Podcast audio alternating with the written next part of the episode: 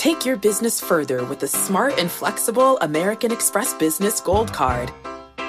You can earn four times points on your top two eligible spending categories every month, like transit, U.S. restaurants, and gas stations.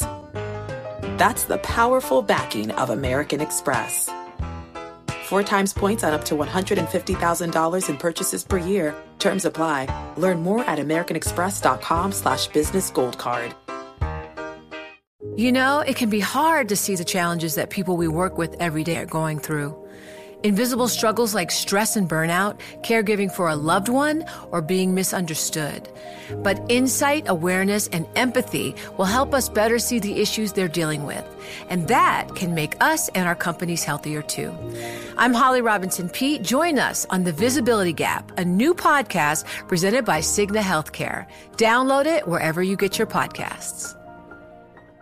The countdown has begun. This May, a thousand global leaders will gather in Doha for the Qatar Economic Forum powered by Bloomberg, held in conjunction with our official partners, the Qatar Ministry of Commerce and Industry and Media City Qatar, and premier sponsor QNB. Join heads of state, influential ministers, and leading CEOs to make new connections and gain unique insights. Learn more at QatarEconomicForum.com.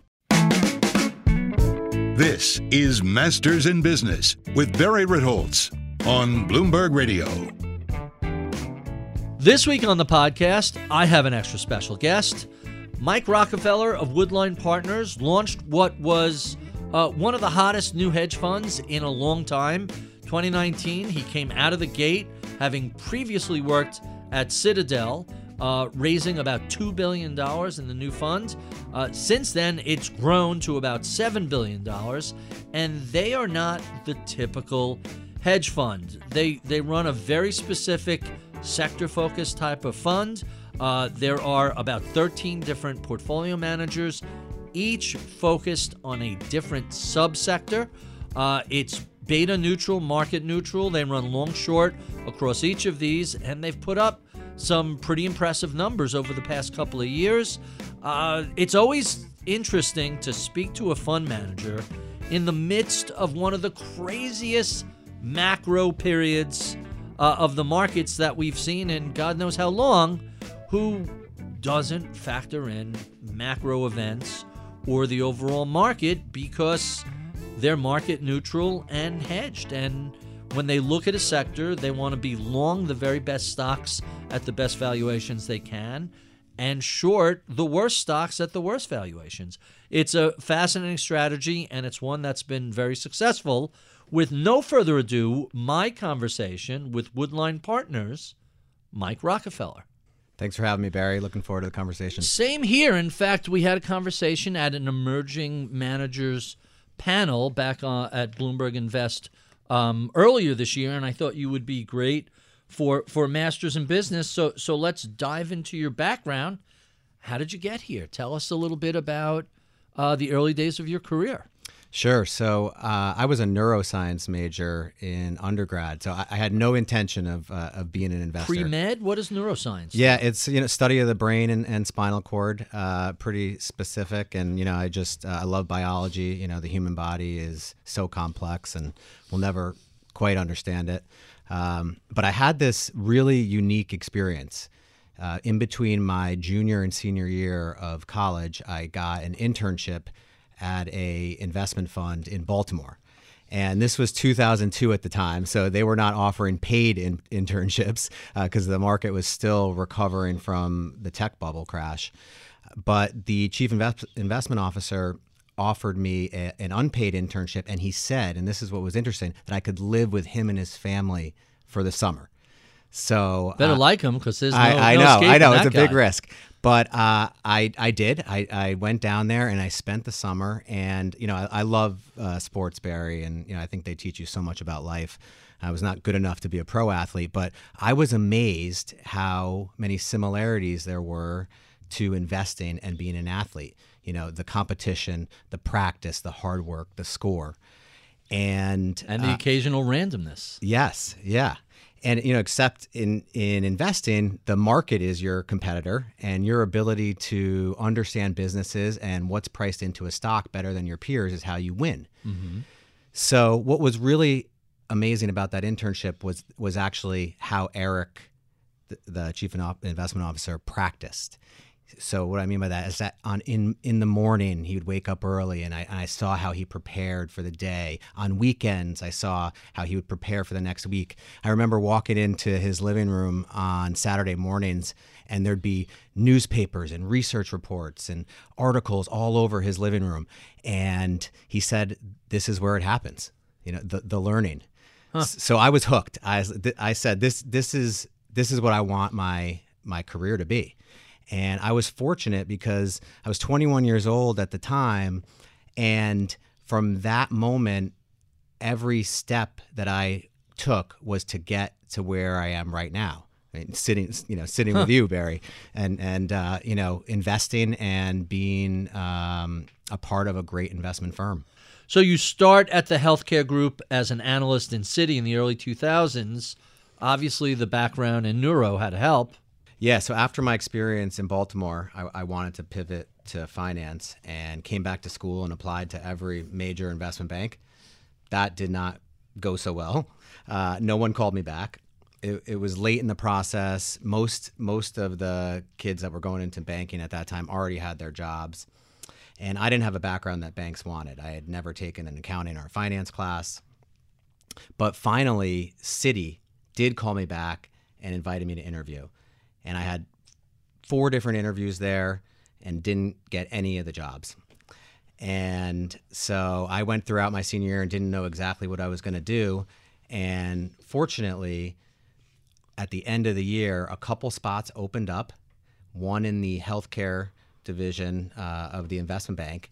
And they invited me in. I interviewed and I, I, I got the job. What what was that job like? Well, a couple weeks before I joined banking, someone gave me a book called Monkey Business. Have you read that? I have not.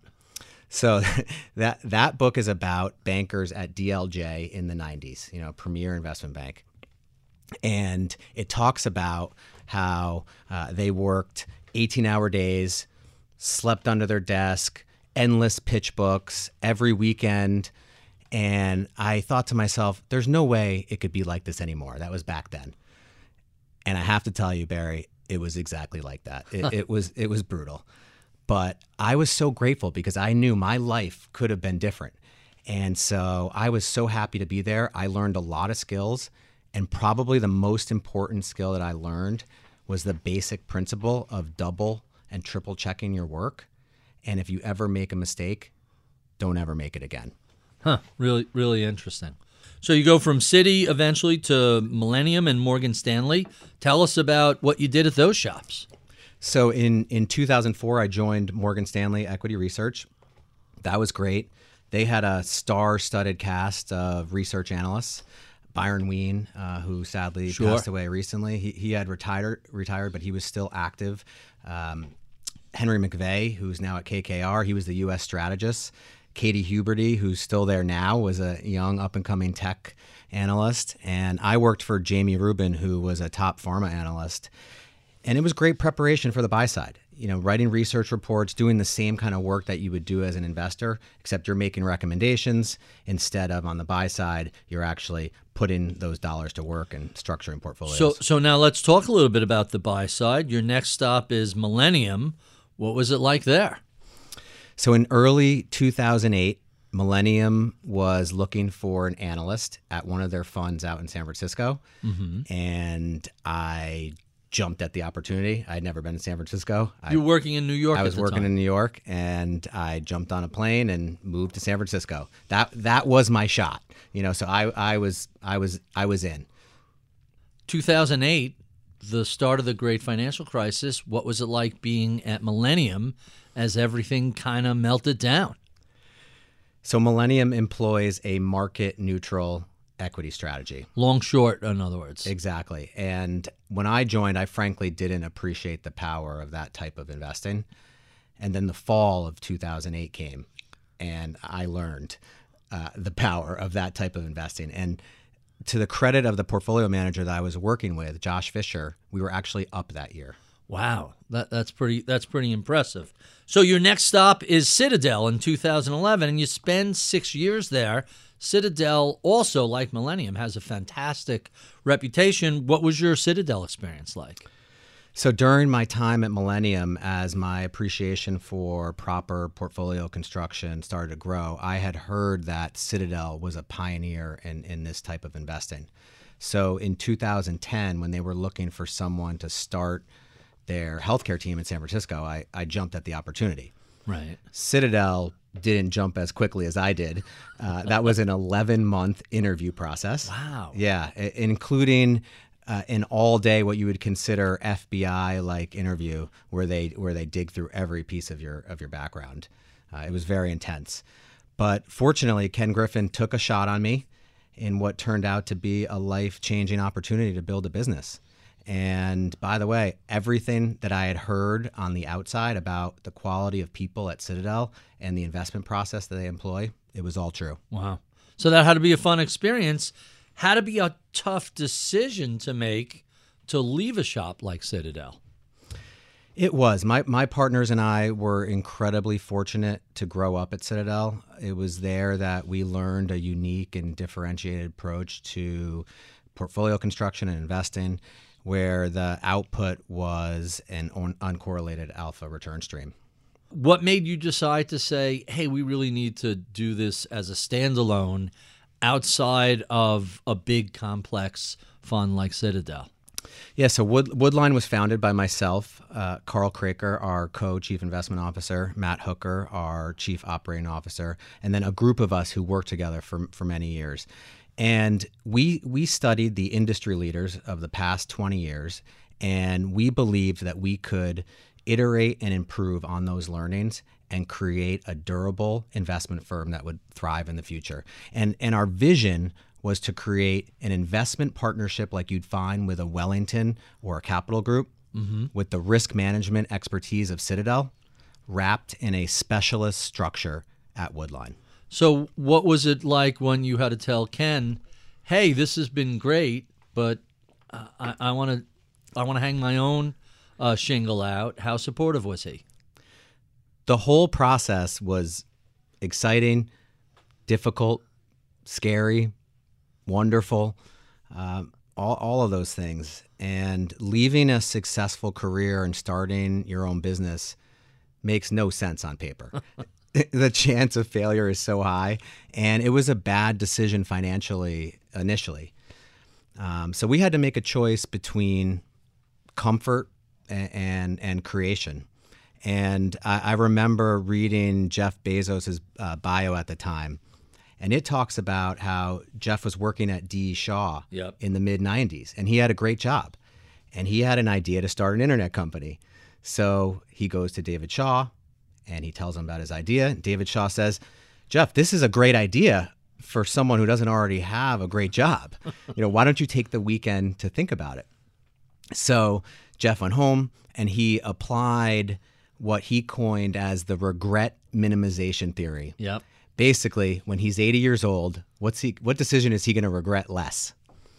And he chose A- Amazon, which worked out very well for him. Li- literally threw all his stuff in a car and drove across country that next Monday. Yeah, and and it was so inspiring. Obviously, Amazon is a different scale, but I will say I I asked myself a similar question, which is, do I want to go on this journey, even if I never get to where I'm going?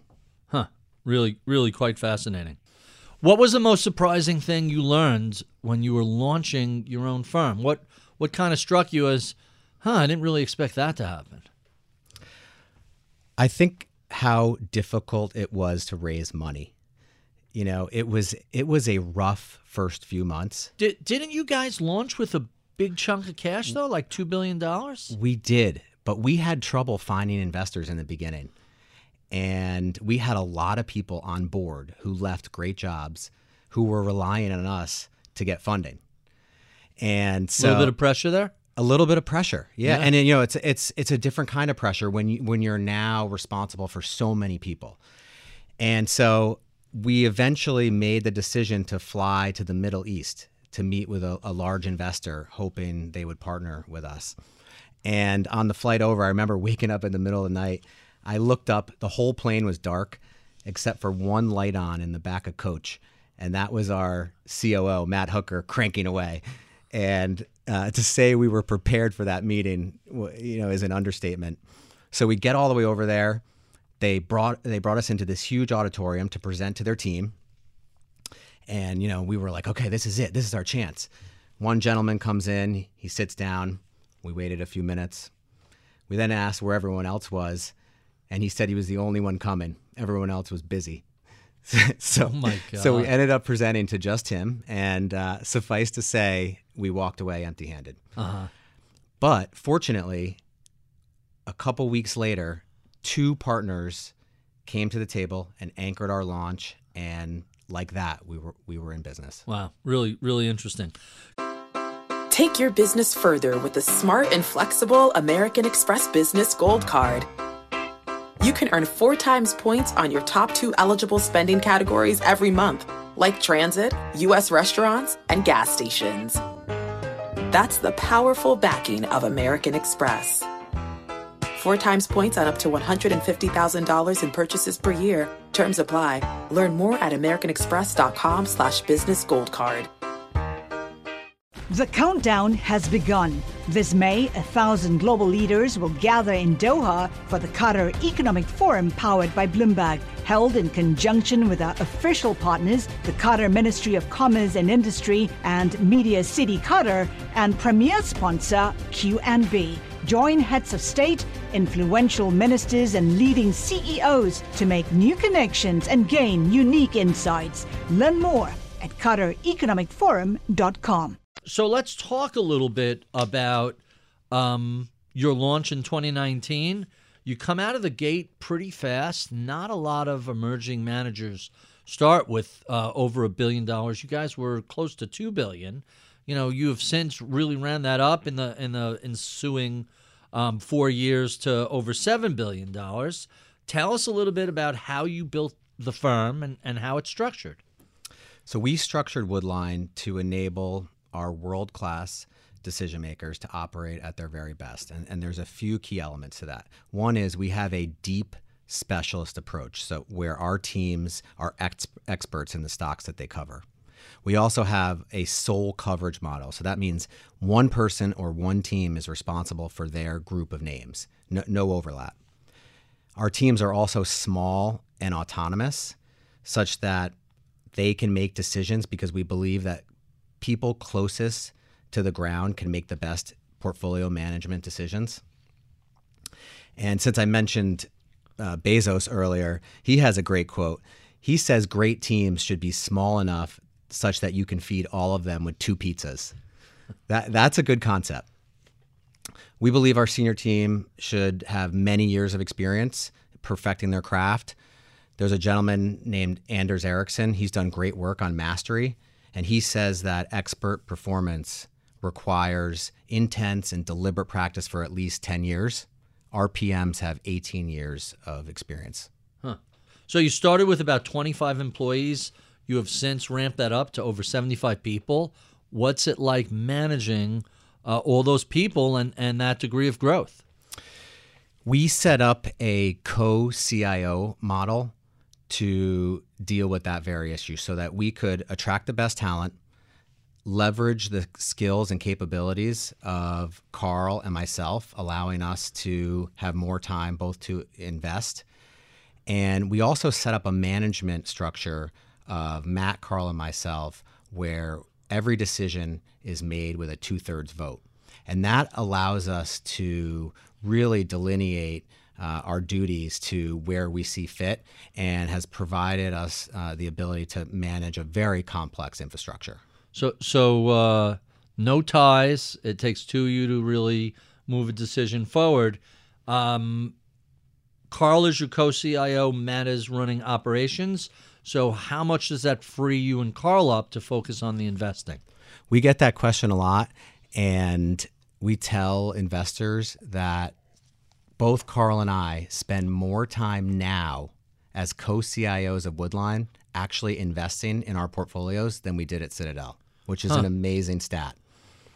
And is that because of the the structure where you began with someone running operations?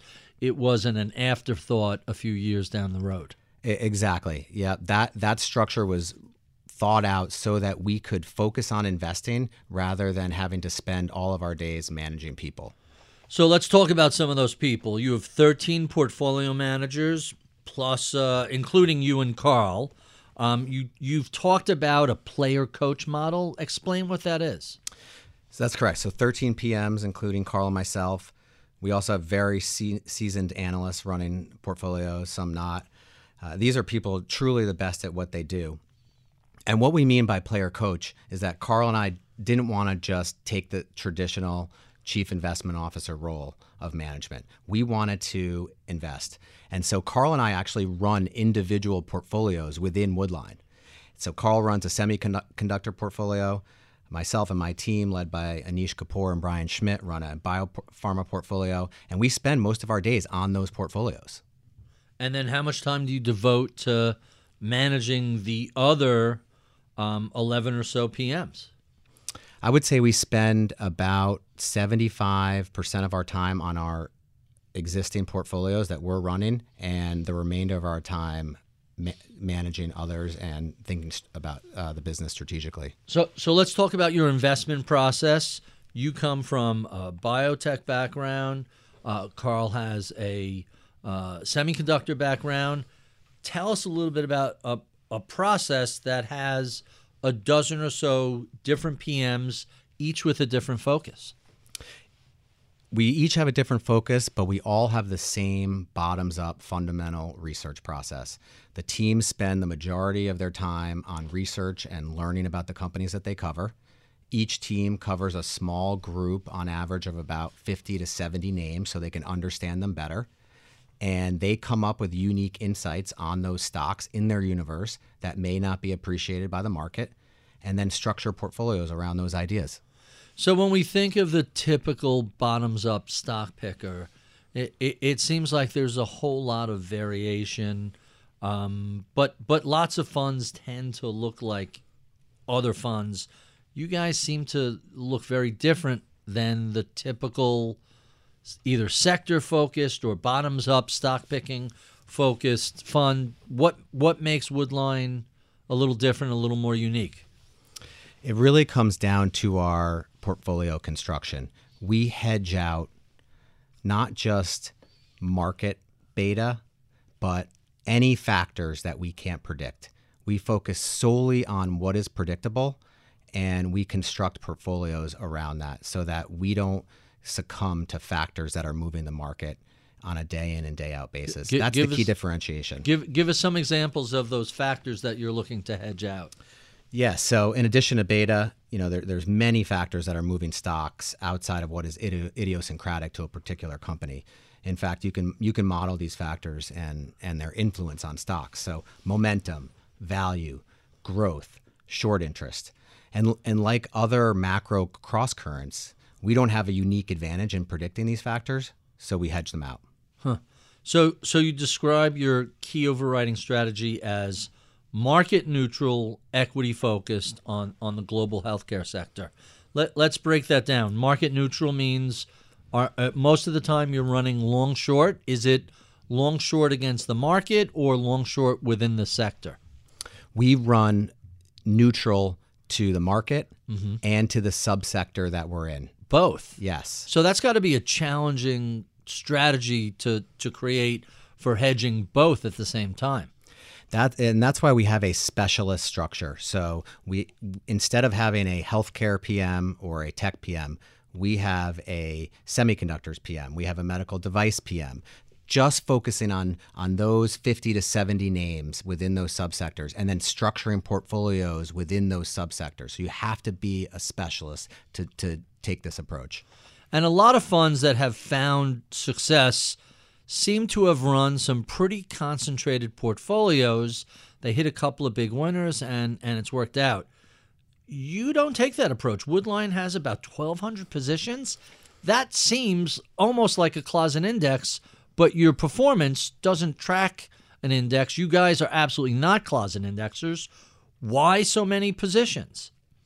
The reason why it exists is because of our 20 individually constructed subsector portfolios that feed up into a master fund. And the end result of that is over a thousand unique positions. So less concentrated exposure. What does that big of a set of holdings do to the fund's uh, volatility and, and return p- patterns? So we offer investors an uncorrelated, diversified return stream. Investors can expect us to be up or down 1% a month. And our, our vol is a, around, you know, 5% uh, annually. Huh. Not, not, not too bad. Um, what do you do in terms of risk management? How do you stay on top of? Um, obviously, you don't have a whole lot of concentration risk, but just generally speaking, what's the risk management process like? So each of the portfolios are running a high idiosyncratic vol portfolio mm-hmm. on their own, and it all feeds up into the master fund, which creates a great product. But we also monitor that from a top level, both uh, Carl and, and Matt and myself, uh, you know, will uh, meet weekly and look daily at our exposures and make any adjustments so that we continue to make sure that we are completely neutral to any macro factors. Huh. Quite quite intriguing. So let's talk about some of those sectors you focus on: tech, healthcare, industrials, energy, and consumer. Why these sectors? They they almost seem unrelated. Well, the primary driver in deciding where to invest is great talent. That's what we look at first. The secondary component is that we look for subsectors that have the most disruption, innovation, and stock specific idiosyncratic volatility. Take your business further with the smart and flexible American Express Business Gold Card. It offers flexible spending capacity that adapts to your business. You can also earn up to $395 in annual statement credits on eligible purchases at select business merchants. That's the powerful backing of American Express. Terms apply. Learn more at americanexpress.com slash business gold card. The countdown has begun. From May 14th to 16th, a thousand global leaders will gather in Doha for the Qatar Economic Forum powered by Bloomberg. Join heads of state, influential ministers, and leading CEOs to make new connections, gain unique insights, and uncover valuable opportunities in one of the world's most rapidly rising regions. Request your invite for this exclusive event at QatarEconomicForum.com. Those sectors that you're focusing on, there's the greatest mispricing versus uh, what the market believes? How, how, how, do you how do you look at these subsectors versus the general consensus? Usually, they have the greatest complexity uh-huh. and the the greatest disruption, and therefore there's a there's a larger spread between winners and losers, and that's what's required to have a portfolio where the performance is really driven by our relative stock picking. Huh. that's interesting. In the past, you've mentioned that Woodline established a network of corporate execs and industry relationships. Tell us how you're using this network to generate alpha. So, we're very fortunate to spend our days building relationships with some of the world's leading executives. And these executives have a full plate of managing complex businesses. And so we're appreciative of the time that they spend with us and the members of the Woodline team we have a responsibility to create a mutually beneficial engagement. And so we need to be well prepared, ask thoughtful questions, and hopefully find ways to add value in terms of what we're seeing across the industry. And then in return, we get to have a front row seat of what these companies are doing and where they're going. Huh. Interesting. So in in the way you structured the firm, you Woodline does not have a full pass through. Tell us a little bit about firms that do have a pass through and, and why you elected not to go that way. That was one of the most important questions to answer when, when setting up the firm. We believed that establishing a partnership model, more akin to what you would find with a private equity shop, mm-hmm. as the best approach. And we're called Woodline Partners for a reason. The partnership structure coupled with our sole coverage model, has allowed us to compete effectively for talent. So, so let's talk a little bit about that. On a pass through model, if you're uh, a fund manager that's doing well and the firm is doing poorly, you still get full bonuses and everything else. Everybody else takes a hit. This is more of a um, all for one and one for all sort of a Three Musketeers approach. Everybody is a partner in the firm, not just running their own independent fiefdom. That's correct. And, and it really in, aligns incentives with our employees and our LPs so that we're all driving for the same goal. What does the lack of a pass through do when you're competing for talent? So far, it has not impacted us because the partnership model has been an attractive component to candidates looking at Woodline. And also, the sole coverage is an important component. When you are looking at a platform and you join, uh, you know, another multi-manager, you're one of two, three, four, six, eight, 20 teams covering the same stocks. Right. And it's more of a mercenary type of approach. At Woodline, we only have one software PM. That's Elliot Wilson. You know, we only have one medical device PM. That's Chris Hawkins. They are the key people. So, so given that, let let's talk about some of those subsectors. Um, when you say you cover tech, how many different subsectors are under technology? There are four subsectors currently under technology. There are four subsectors currently under healthcare, and we break them up biotech, services, pharma, semiconductors. We have a Japanese tech PM. We have a Japanese consumer PM. We have a consumer health and wellness PM. These are all very specialized subsectors. When you say Japanese tech, we're talking about companies in Japan that you're buying here. That that's right. Huh. Re- really interesting. So each PM works for a specific fund. It's not part of a whole pooled fund. How, how, how does that break down? It's a good question. It's all one fund that provides diversified access to all of our subsector portfolios. Part of the challenge for sector specific funds over the past decade is the higher volatility and lower Sharpe associated with that approach. So, so one of the sectors you cover is energy. Um, it's been a kind of uh, odd space the past couple of years. The Russian invasion of Ukraine, oil spikes, and by the end of the year, it's below where it was when the invasion starts. Now we have the war in the Middle East. Oil falls below eighty dollars. Uh, how do you contextualize oil? And what other energy subsectors do you do you look at? Do you look at non-carbon energy? What what else is in that area? So energy was one of those sectors that we didn't initially launch with, and uh, the reason why was because uh, there was a lot of correlation among the companies within energy, and with all that's gone on in the world, including clean energy, there's been a lot more dispersion among energy companies and has, and have allowed us to first of all find a great analyst covering those names, uh, but also to run a high idiosyncratic portfolio. So that's why we entered the the sector. Hey, it's a really exciting time in healthcare. The mRNA drugs have been applied to all sorts of different things beyond COVID. The obesity drugs like Ozempic and Wegovy are are finding amazing traction and having great results this is your space, the, the healthcare sector.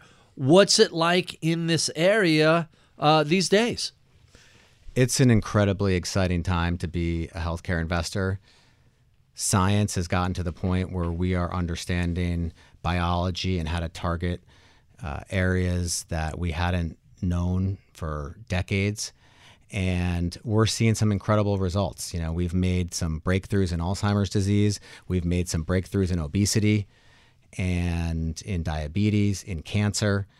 And so to be a healthcare investor right now is probably the best time that I've seen in the last 20 years. Huh, really interesting. So you mentioned cancer. Uh, cell therapeutics looks like it's a fascinating area.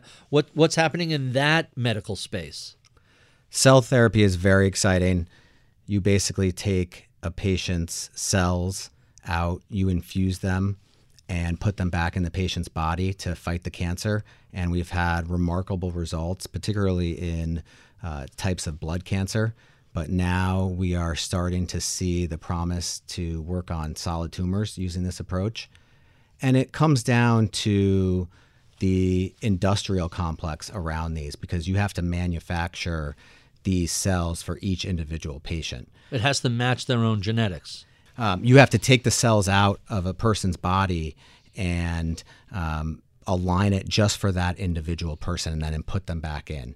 And so this is not something that you can do like a pill where you're where you're manufacturing millions of these. Uh, this is a one by one approach. And so we have to figure out a way to make it more efficient, less costly, but I'm confident we'll do that. Take your business further with the smart and flexible American Express Business Gold Card. It offers flexible spending capacity that adapts to your business. You can also earn up to $395 in annual statement credits on eligible purchases at select business merchants. That's the powerful backing of American Express.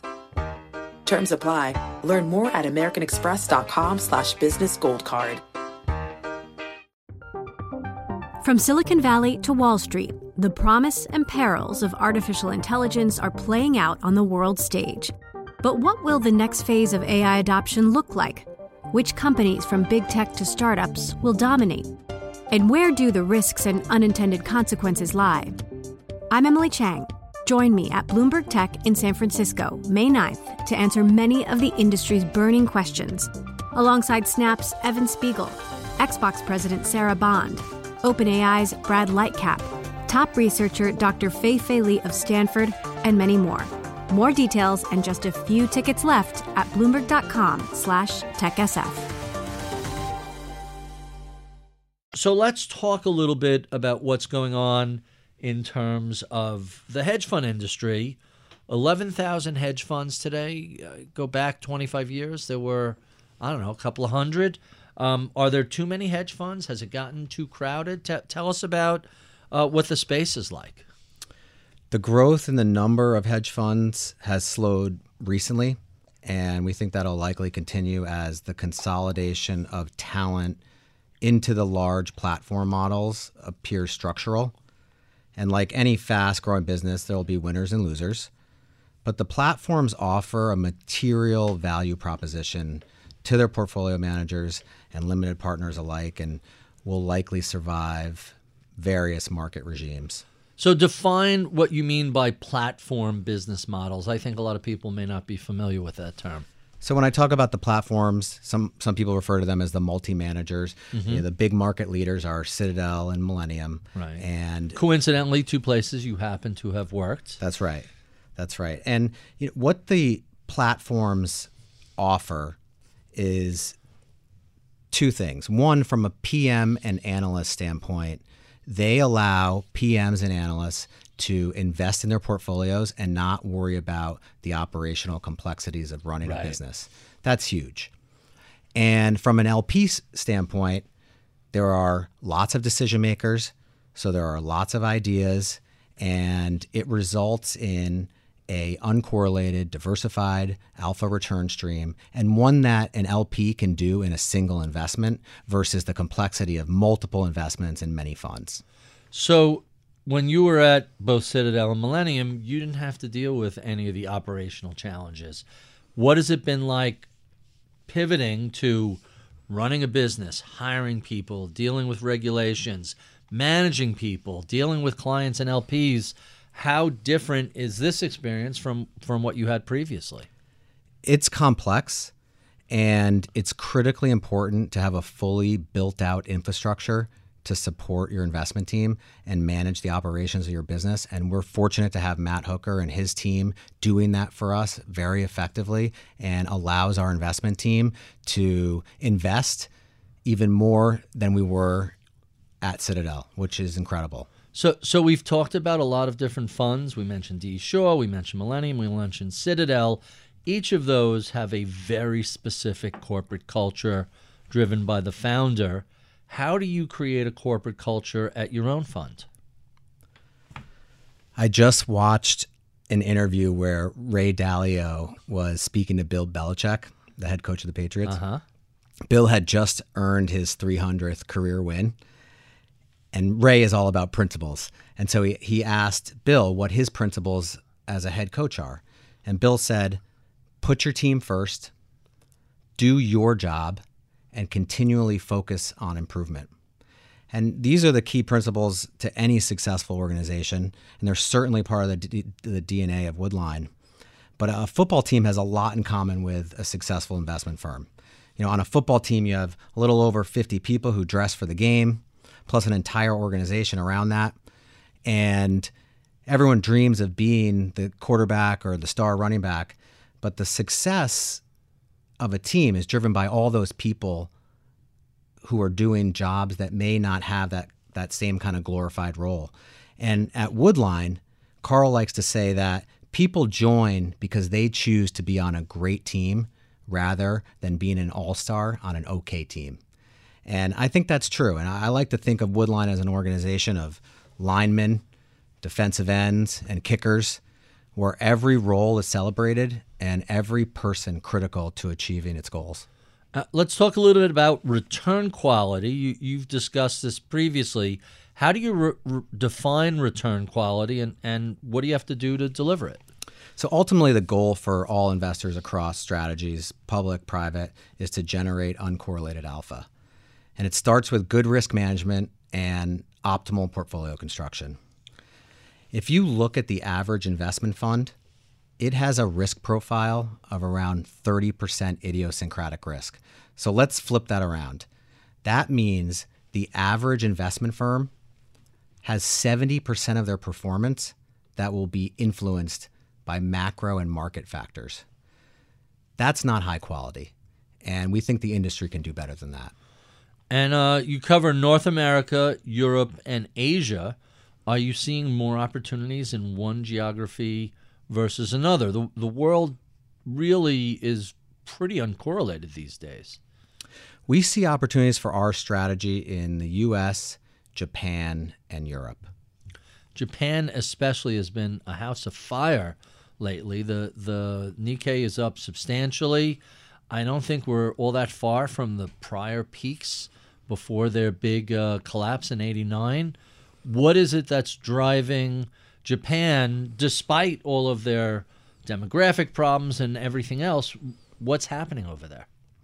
Well, what makes a good market for us is breadth of companies, liquidity, and having a rules based system. And in any of these markets, the market being up or down really doesn't matter to us. If tomorrow you told me the market was going to be up 5% or down 5%, it would likely have very little impact on the performance of Woodline. Huh. And so we really look at talent and then the types of companies that are within a market that we can structure a diversified portfolio with. So if I say to you, U.S. has been really strong economically and Japan has been doing well, but Europe has been limping along. They've been rolling recessions from the UK to Germany to France. They can't get out of their own way. You don't care about that macro stuff. You want to find the right company at the right price. And we want to pick the winners and the losers. And we want to structure portfolios around those winners and losers. And the market just does not matter. Huh. That's really that's really quite fascinating. All right, we only have you for a limited amount of time. So I'm going to jump to my favorite questions I ask all of my guests. Starting with, uh, what have you been uh, streaming these days? Tell us what you're either watching or listening to, either you know, video or podcasts or whatever's keeping you entertained. Most recently, I've been listening to Founders, mm-hmm. where David Senra summarizes the biographies of past leaders and entrepreneurs. Interesting. Um, let's talk about your mentors who helped shape your career? Well, Ken Griffin is a larger than life figure and, and teacher that leaves an imprint about how you think about things your entire life. Uh, I'd also say that Brandon Haley, who started Holocene, he was the first of our group at Citadel to launch his own fund, and he blazed a path for Woodline and and others, and was critical in, in helping all of us get started. Woodline wouldn't be here without him. And then on a personal level, level my father, uh, for teaching me the value of loyalty and hard work and and consistency. Uh, I've been really fortunate, Barry, so I, I could go on for a while. Let's talk a little about books, some of your favorites and what you're reading right now. You mentioned um, Monkey Business. What what other books are you enjoying? One of my all-time favorites is Shoe Dog by Phil Knight. Have you read that? Yes, really interesting. Yeah, it's so great. What I love about that is after a long and sometimes grueling road for him building Nike, he said he could he wished he could go back and do it all over again. I recall that. I thought that was the most bonkers thing in the whole book. Yeah. Like after s- literally selling shoes out of the trunk of his car and not knowing if they're going to have enough money to pay vendors and constantly getting by on the skin of their teeth. The the first third of that book is like I, I know the outcome and it still feels like they're not going to make it. They're just skating by. Yeah, I know. It's it's amazing and it's inspiring for any entrepreneur. Any other books you want to mention or I'm reading Musk right now, Um, and that's uh, Walter Isaacson? yes. That looks that's that that looks like it's too big to read. It's a giant tome. I'm a isn't it? third of the way through. Yeah. What I didn't know, I maybe I should have known this, was that Elon actually started SpaceX before he took over Tesla. Right. I- I he did didn't start Tesla. He joined Yeah, he it. He didn't start PayPal. He joined it, but SpaceX was Yep, his baby. Exactly. Yeah, and he was thinking about space travel, you know, from a very early age. Huh. Quite, quite interesting. Uh, and our final two questions. What sort of advice would you give to a college grad interested in a career in investing or, or hedge funds? Place learning and experience over salary and title, No matter what. no matter what. You got you got to get those fundamentals down. The money will take care of itself later. Exactly. And our final question What do you know about the world of investing today that you wish you knew when you were first starting out 15, 20 years ago? So I was fortunate enough to spend time with will.i.am from the Black Eyed Peas a couple years Uh-huh. ago. And I was asking him, Will, what what was it that really made you so successful? And he said that at a very early age, when he was in high school, he started looking forward 10 years, 20 years, 30 years. And then he would envision himself then and then work backward backward. So I would say, you know, let's all be like will.i.am and uh, look 30 years ahead and envision what the future will look like so we don't miss out. Huh. Re- really interesting. Mike, thanks for being so generous with your time. We have been speaking with Mike Rockefeller, co chief investment officer and co founder of Woodline Partners. If you enjoy this conversation, well, be sure and check out any of the previous 500 discussions we've had over the past nine years. You can find those at Apple Podcasts, Spotify, YouTube, wherever you find your favorite podcasts. Sign up for my daily reading list at ritholtz.com. Follow me on Twitter at ritholtz. Follow all of the Bloomberg family of podcasts on Twitter at podcast. I would be remiss if I did not thank the crack team that helps put these conversations together each week. Sarah Livesey is my audio engineer. Atika Valbrun is my project manager. Sean Russo is my researcher. Anna Luke is my producer. I'm Barry Ritholtz. You're listening to Masters in Business on Bloomberg Radio.